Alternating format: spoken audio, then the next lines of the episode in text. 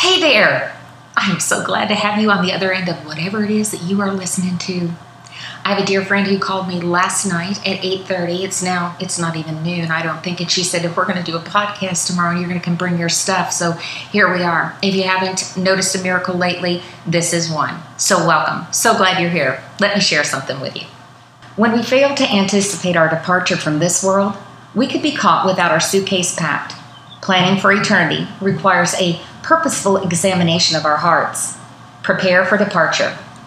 The anticipation of an upcoming trip builds. As your departure date nears, you consider the things you must not forget.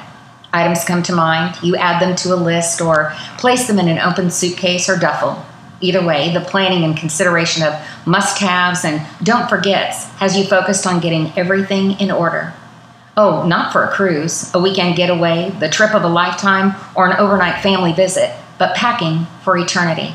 It's coming, and it may be closer than we all imagine. What would I pack, you ask? Fabulous question. Especially since, as of this reading, there is still time to consider where you are in the trip process. First, do you realize you are leaving? Second, do you have a suitcase open, ready to receive what you need to take? Planning, anticipating eternity.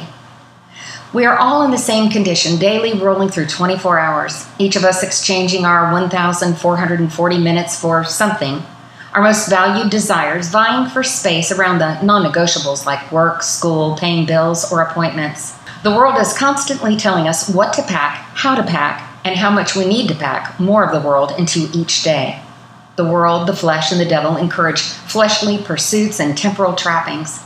Heaven forbid we become savvy with finances and worldly gain, but lose our souls. God has an entirely different packing list. Our Father tells us to store up treasures in heaven as we number our days. Sounds like some supernatural packing to me. Purposeful living.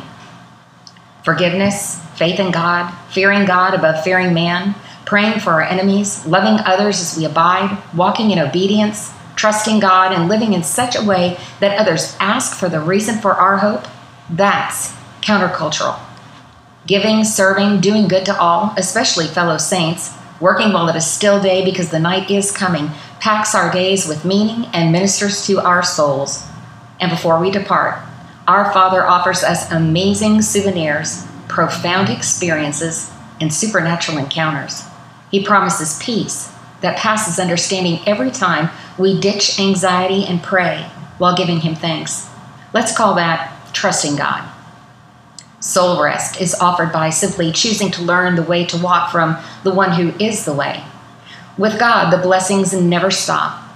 Before we even arrive, God is showering us with glorious glimpses of a destination we cannot fathom. Abiding in Christ and humbly obeying his precepts as we stay yoked with our Savior packs our days with purpose. This is true even when we never accomplish a single item on our to do list. Eternal perspective. Therefore, my beloved brothers, be steadfast, immovable, always abounding in the work of the Lord, knowing that in the Lord your labor is not in vain. 1 Corinthians 15:58. Are you purposefully packing your days or are your days packed by others? We might reconsider if we are spending most of our time planning for our best life now instead of anticipating and preparing for eternity. Have you overpacked your days and find yourself stretched and stressed? Maybe unloading every care through prayer would be a wise next step. Confess where you are, where you are struggling, then ask Him to reveal to you the things He never asked you to carry. Instead of straining to bear the weight of crammed days, come to the one who promises His yoke is easy and His burden is light.